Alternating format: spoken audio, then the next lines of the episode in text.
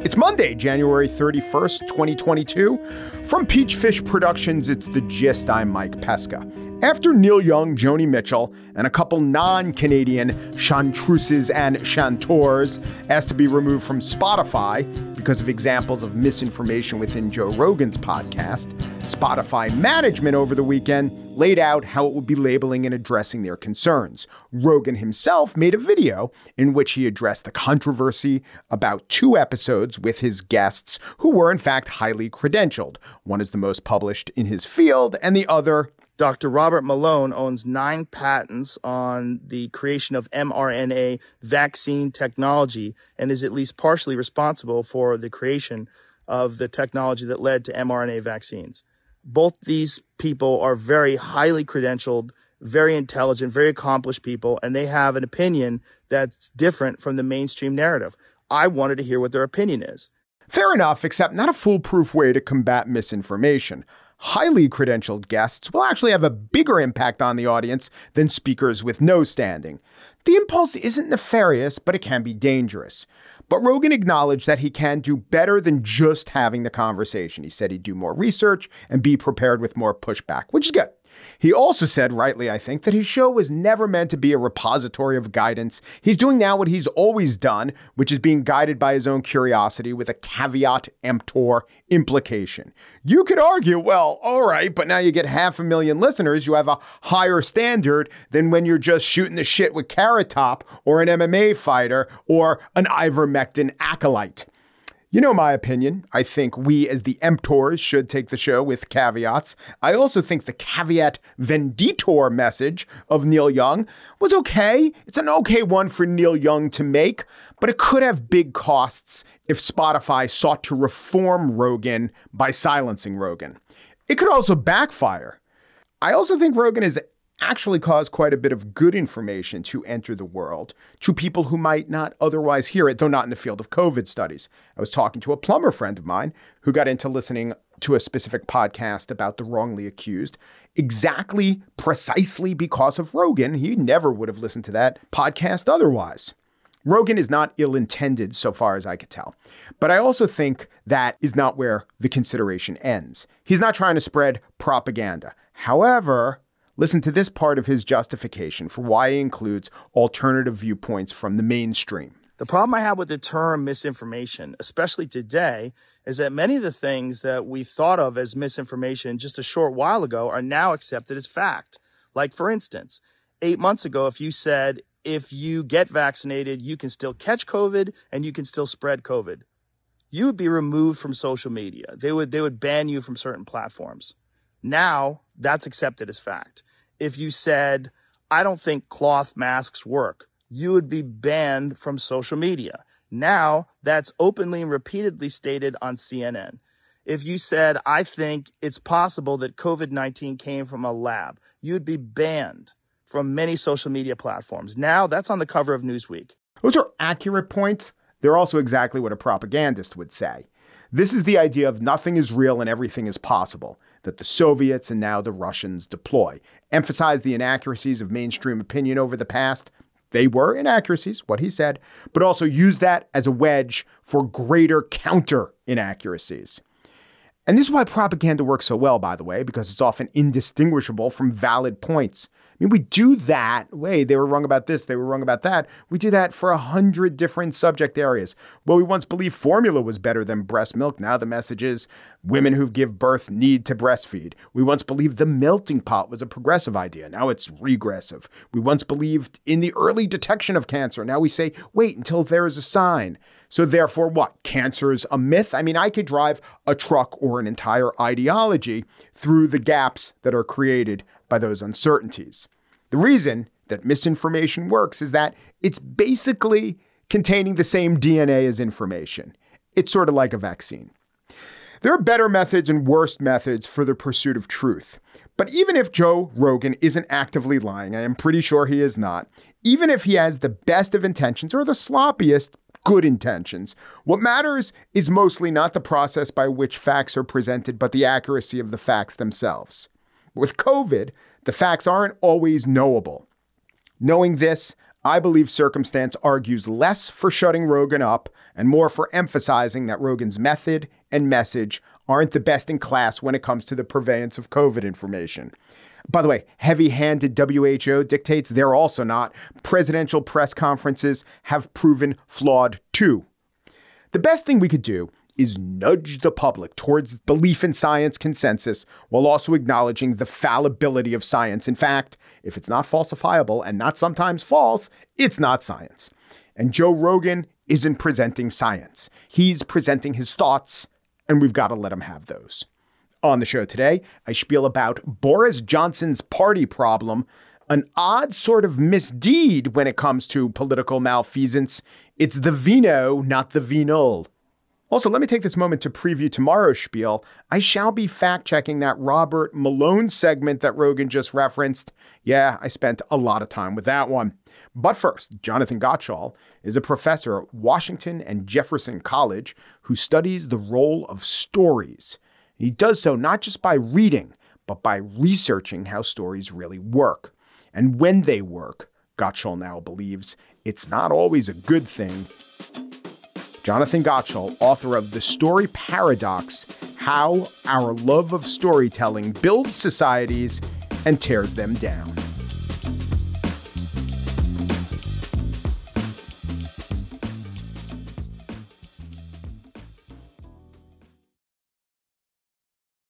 We are Homo sapiens, the thinking animal. But Jonathan Gottschall, the author of The Story Paradox, says maybe Homo fictus would be a better label because we are the only creatures that make up stories. The writer Yuval Harari says that the difference between humans and chimps isn't just that no human would tear off a lady's face at a moment's provocation, or could. It's that no chimp ever said, I will get to heaven and have more bananas if I am good here on earth. What Gottschall is doing in this book and his last, The Storytelling Animal, is considering the role of stories in all of human development. I don't think it goes too far to say, he says it's the most important thing in civilization. Jonathan Gottschall, welcome to the gist. Uh, thanks for having me on the gist. I appreciate it. What's interesting to me isn't just that uh, you riff and go about this from a humanities professor's perspective. There is something called narratology, narrative studies, actual empirical data. What's the role of that in understanding how stories work? I think it's very important. You know, when I came into graduate school, which is maybe 25 years ago now, I'm getting to be an old guy. Um, there was a sort of understanding that everything interesting about storytelling was qualitative. You could read about it, you could write about it, you could think about it, but what you couldn't do was study it quantitatively. None of the questions would yield to a scientific uh, perspective. And I always was kind of skeptical of that. And so I sort of spent my career helping to develop this kind of a new science of storytelling where you basically just raid the sciences and steal methods and apply them to typical humanities questions and, and, and so forth. So the book is about this, this new study of narrative psychology. And narrative psychology is a study of how human brains naturally shape stories and how human brains are naturally shaped by stories. And sometimes this can be very much for the, the, the better. Uh, stories have massive capacity to produce empathy, understanding, charity, peace. Uh, but the paradox of storytelling, the paradox referred to in my book title, is that stories are also, you know, behind everything dark and uh, bad in, in human life. So the, so the story paradox is basically this that stories are the very best and most constructive force on earth. And at the same time, they're also the worst and the most destructive force on earth. Well, to get back to the story about stories before science, if we want to call it that, or at least empirical investigation intervened, the story about stories was something like, you know, there's an alchemy, they're ineffable, they're unknowable, a magic just happens.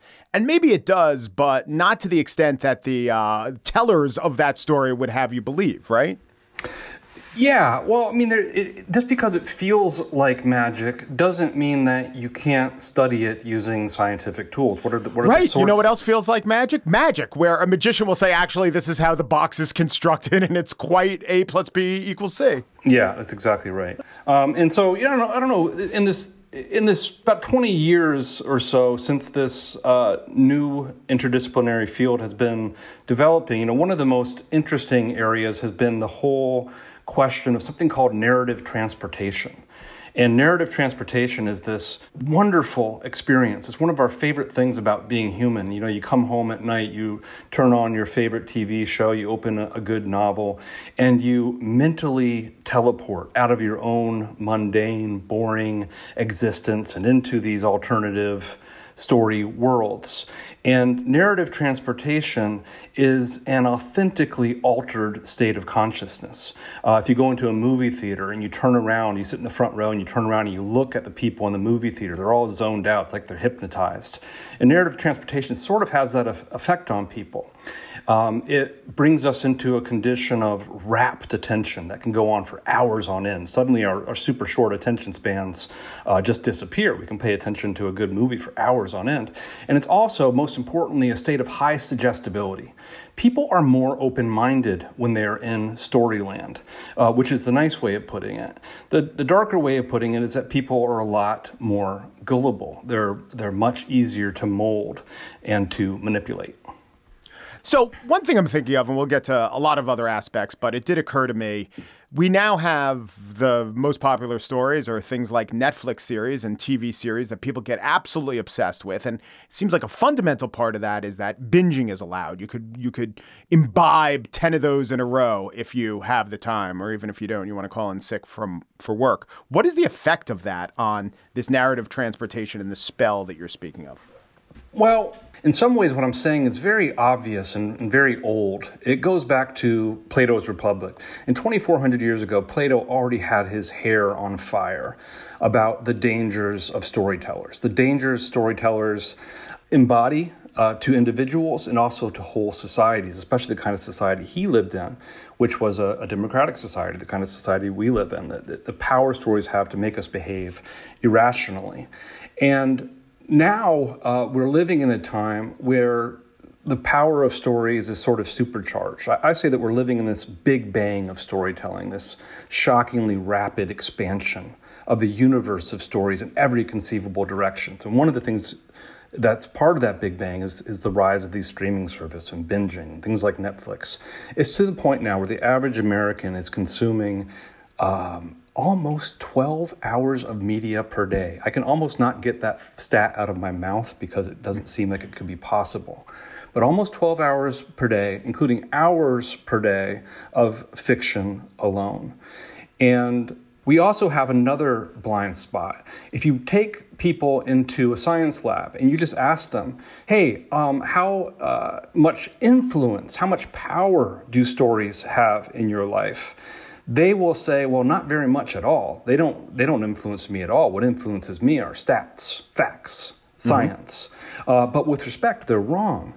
Um, the story science leaves little reasonable doubt that stories have special, unique capacity to rivet our attention, to rouse us emotionally, and to change how we think and feel and behave. And one of the reasons I wrote the book is because we have this sort of bozo confidence that stories don't influence us very much. And that's precisely what gives them so much influence over us. And referring to the people who say, oh, it's stats, you also point out, you make a case, uh, I think a good case, that people are kind of re- willing to rethink a stat or a fact, but the story that underlines it, that is almost impossible to change. Yeah, this is uh, human beings are incredibly nimble and incredibly acrobatic when it comes to this. So let's say you have a story in your head, maybe the story is uh, QAnon, and you have the idea that you know Comet uh, Ping Pong, the the pizza parlor in Washington D.C., is the heart of the whole cannibal pedophile ring. And so a guy goes there with a gun to investigate. He finds that there is no evidence of a, of a cannibal uh, pedophile ring in the basement. In fact, there is no basement. So this whole idea can be proven untrue, but and people will then adjust the narrative. Um, but the but the narrative will never be questioned. Um, it, it will go on in the same way. So people, the, the facts can can change. The facts can be challenged, but the overall narrative stays intact.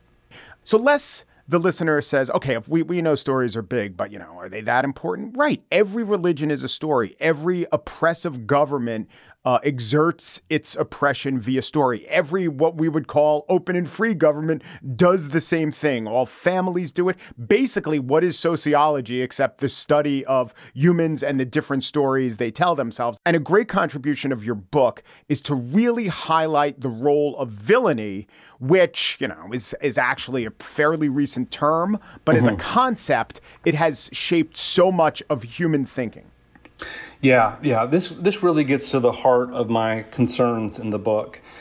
Um, I again, the, the, storytelling animal, the book I wrote about ten years ago, was mainly a, a celebration of the role, the positive role that story plays in life. And this book is more a, a look at the darker side of it. Um, if you ask people, educated people, you know, what's good about stories? Almost everyone would say something like this. They'd say, well, you know, stories are, are fun, they're entertaining, but they also give us meaning. You know, they're really important for us. We desperately need meaning. Stories give it to us. And at the very top of the list of positive qualities that we would attribute to stories and storytellers is this they generate empathy. They are empathy machines. And this is all backed up actually by research showing that indeed stories are really good at, at generating empathy. Um, and this research is really good and really interesting and totally one sided in a dangerous way, in a way that makes it almost the whole, make, makes the whole thing almost bullshit. Right. Um, because what the, the research on empathy shows us is that there's this wonderful energy circulating in stories, all this love, charity, peace, empathy, and so forth. This is great. But it genuinely seems not to even notice or take account of the fact that there's a very different energy generating in the stories we tell, and especially in the stories we love best. And it wouldn't be far wrong to call that energy hate. Mm-hmm. We hate the villain of the story who's oppressing the, the victims, making hard, life hard uh, for the protagonists. And in fact, we want to see this villain punished, preferably in the most gruesome, humiliating, dangerous, even deadly way possible. When villains are spared or forgiven at the end of the story, uh, people protest. We don't, we don't like it. Um, there's a scholar I like, um, a philosopher named Fritz Breithaupt. And he came up with this term for this. He calls it empathetic sadism, which right. is the joy we take whenever the villain of the story gets his comeuppance, his Paul, his, Paul Bloom to interrupt Paul Bloom and Against Empathy, making the exact same point. Precisely, precisely. Yeah. So this empathetic sadism that stories generate.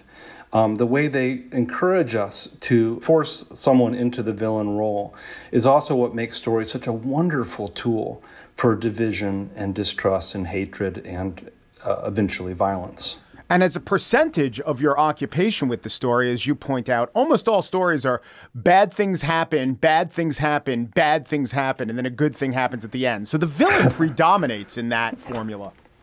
Yeah, the, the villain is, is, is, is really necessary. The, the most common structure you find of the story, and this is why I'm tempted to rename our species Homo fictus. This is my sort of humble uh, recommendation. No one's it's humble. Let's on. rename yes. the species. Nothing more humble.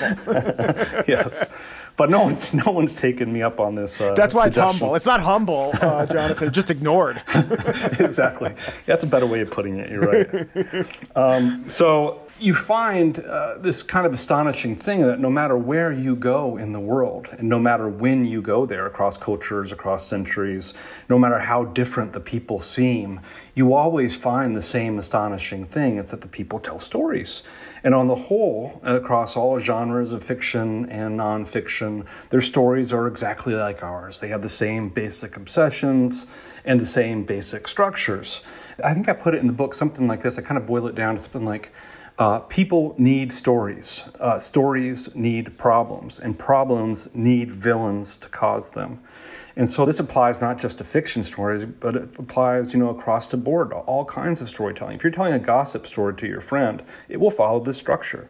Here's this problem I had, you know, here's here's uh, who the villain was in the story. Um, it applies to uh, news. Uh, so news, you know, it passes through a, a storytelling filter, and the filter uh, systematically captures and discards good news, and it leaves you only with an edited sort of reality show of the very worst things that happened in the world on this day.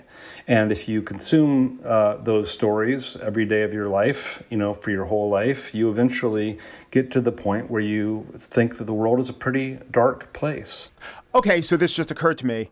Um, why do you think in sci-fi the ratio of dystopias to utopias? There are a couple. Star Trek is our, arguably one. Why is the ratio something like nine to one?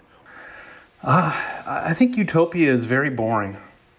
You know, like even like if you go to the Bible, uh, the Bible is really good at describing the dystopia of hell. Yes. You know, it's incredibly carnal, it's incredibly gory, it's fire scorched, it's a terror show. It's just unbelievably vivid uh, the way it's described. And heaven is like, you know, you go there and it's like you sit in the clouds and listen to easy listening. You know, dystopia um, appeals more strongly to what I call the universal grammar of story. This, uh, the universal grammar of stories, we, part, we talked about part of it already, it's problem focused. The other part of the universal grammar of story is it's moralistic. I'm not saying that there's a moral of the story, I'm saying it's moralistic. Somebody's being judged, some, some set of values is being pushed. And a dystopia gives us all of the problems uh, we would ever want. And it almost always gives us a moralistic message too. So 1984, for instance, George Orwell's you know famous dystopia is a moralistic warning against uh, you know creeping uh, totalitarianism. Yeah, it is true about hell being compelling. I mean, what are the greatest works about hell, greatest stories, something like Paradise Lost or Dante's Inferno, you know, right. two of the 10 most important works ever. What are the greatest works about heaven? I don't know, defending your life, but it's not even heaven or the good place. And I don't want to get into spoilers, but that applies too. Well, what's fascinating about what you just said, though, is there are great examples of heaven um, being portrayed by great poets. So Milton writes Paradise Lost, and people love it. Milton writes Paradise Regained, which is more about the about, more about heaven, and no one pays attention. No one no one reads that poem. Uh, Dante writes the Inferno, uh, but he also writes a, a, a long epic poem about paradise. No one cares. No one reads it. It's boring. It just doesn't have the sort of narrative gravity mm-hmm. that these hellish worlds have. You might expect that people would, since we have this capacity to simulate alternative worlds, we would go into these worlds of hedonism where you know everything was good and we got to live in paradise. We don't go to those worlds. We don't go to heaven. We're not interested at all. We will pay for simulations say in a horror film of situations that we would pay anything to avoid in real life well, there is a theory that roller coasters and scary movies serve a function, a primal function, uh, back when we were chased by beasts in the savannah. And we're not getting that sort of uh, adrenaline, so we seek it out in entertainment, quote unquote. Yeah, yeah. I, I find that uh, to be a, a fairly plausible uh, idea in storytelling. You know, we don't we don't really know for sure what the evolutionary story is uh, that made us into storytelling animals. But you know, one of the main theories is that that stories are a sort of oh, a, a, flight simulator where you get to go in, confront all the problems that, that the most the most dangerous problems really that, that, humans might face. For instance, you know, what might it be like to you know confront a really powerful and, and dangerous man? But at the end, you know, the hero of the story dies in your place. You get all the experience of seeing what it would be like, um, but you don't die at the end. And that's it for part one of the interview. See, if I told you it was a two part story, you may have attended to it differently. Jonathan Gottschall will be back tomorrow to talk about our current political moment and how storytelling affects and infects it all.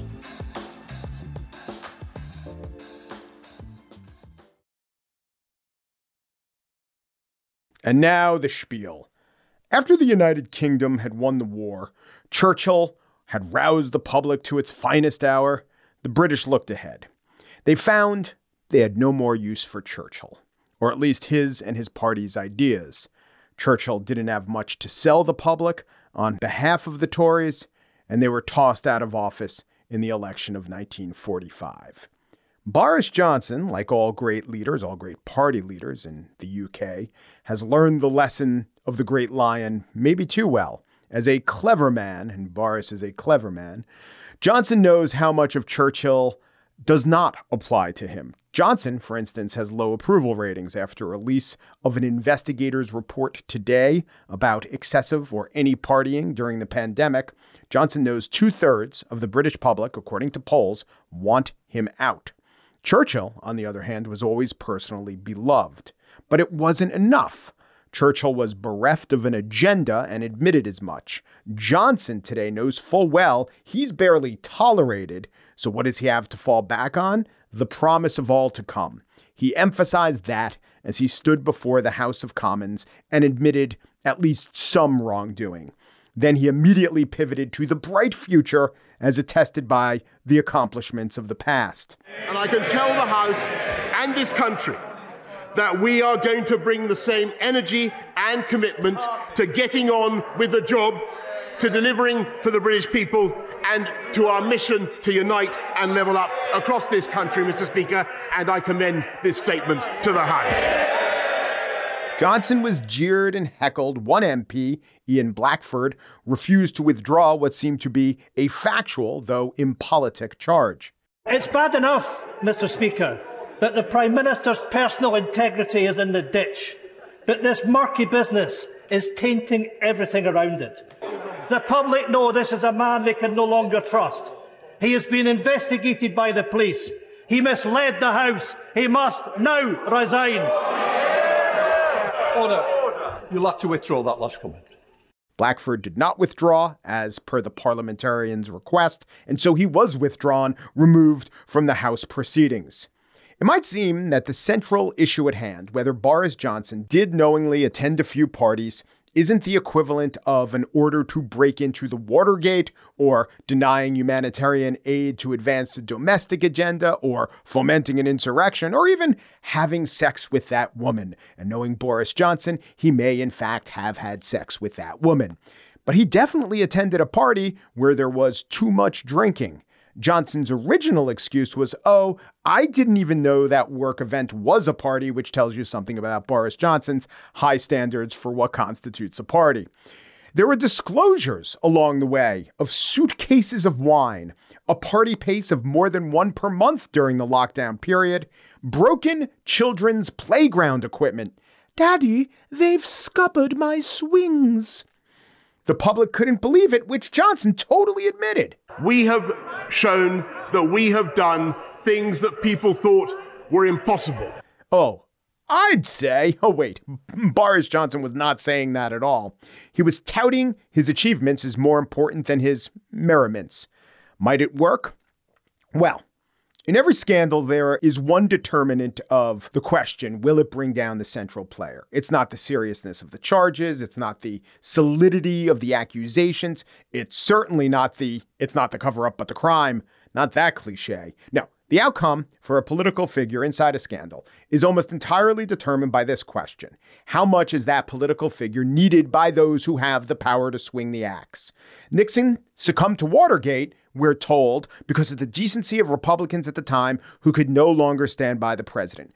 But zoom out one level, and you'll find that Republicans turned on Nixon because America was not yet ideologically sorted and party polarized, meaning those Republicans plausibly felt they were exposed, they themselves exposed and vulnerable because of Nixon's misdeeds.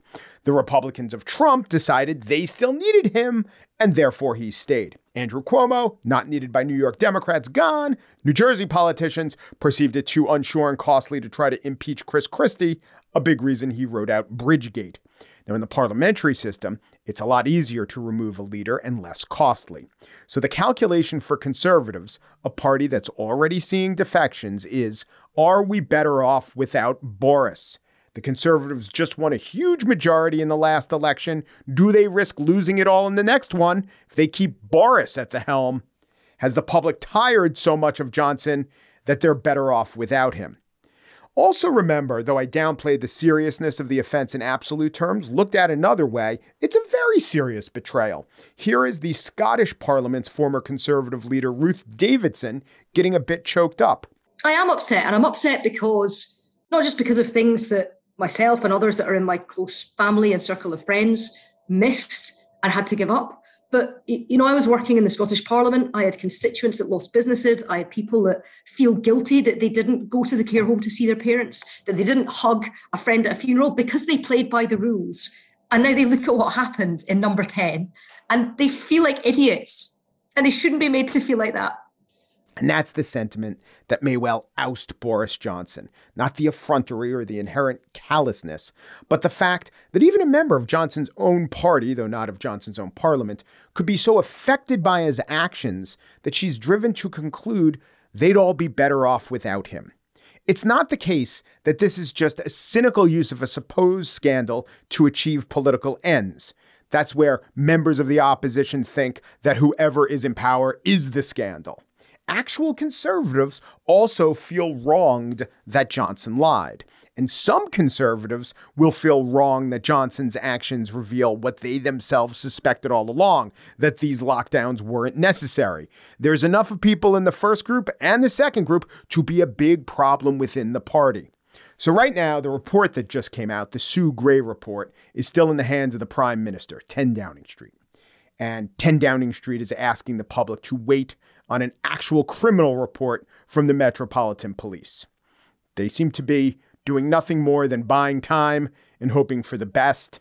So here we have the rare government leader who could be felled not for bribing, but imbibing. Today, Boris Johnson hangs on just barely. He decided to have a party, and now the party will decide whether it will have him. And that's it for today's show. The Gist senior producer is Joel Patterson. And though a singular figure, I'm pleased to announce there is an assistant producer here at The Gist. His name is Corey Wara. And Corey, tell us a little bit about your last job before you came to work here at The Gist. I would bring a hoodie with me whenever I worked. So in case the shit hit the fan and it got too crazy, I would just put my hoodie on and leave. Okay, uh, more on that later. Michelle Pesca is the Chief Recruitment Officer of Peachfish Productions. The Gist is presented in collaboration with Libsyn's AdvertiseCast. For advertising inquiries, check out advertisecast.com slash the gist. Umperu, Deperu, Duperu, and thanks for listening.